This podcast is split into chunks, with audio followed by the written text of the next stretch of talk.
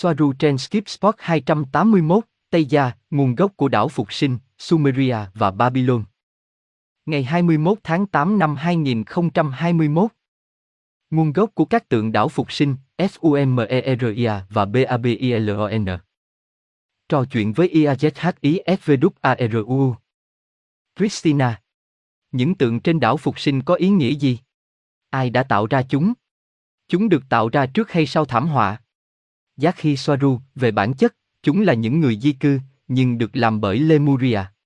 Ảnh hưởng là rõ ràng.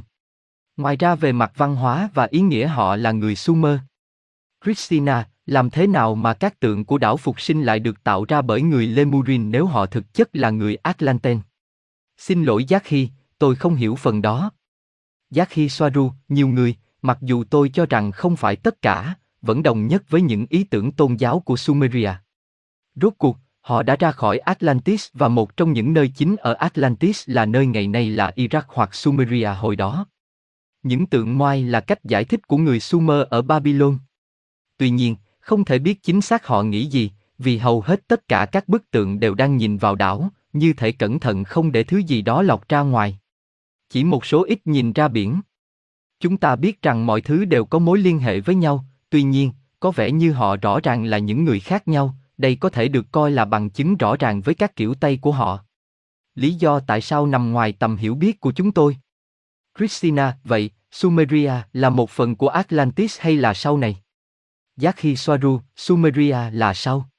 Babylon cũng ở khu vực đó, nhưng họ lấy một phần văn hóa của họ từ Atlantis, xây dựng trên cùng một địa điểm và sử dụng chính những tòa nhà còn sót lại, điều này trông rất tốt ở Mesomeria, một nền văn hóa lấy phần còn lại của một nền văn hóa khác và sử dụng những gì còn lại ở đó.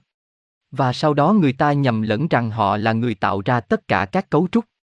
Babylon và Sumeria không chỉ muộn hơn Atlantis mà còn muộn hơn cả chính Ai Cập, trái ngược với câu chuyện chính thức.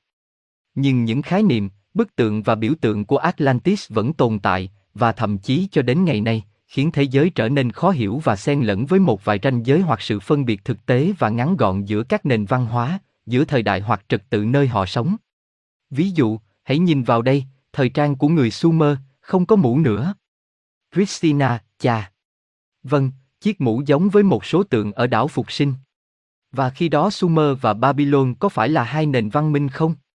Cả hai có ở đó cùng một lúc không? Đó là, họ cùng tồn tại cùng một lúc hay cái này có trước cái kia? Giác khi Soaru, tôi không chắc cái nào cũ hơn, nhưng những gì tôi có thể nói là chúng chồng chéo lên nhau, cùng tồn tại ở một thời điểm nào đó. Sumeria và Babylon là hai nền văn minh, vương quốc hoặc các dân tộc anh em.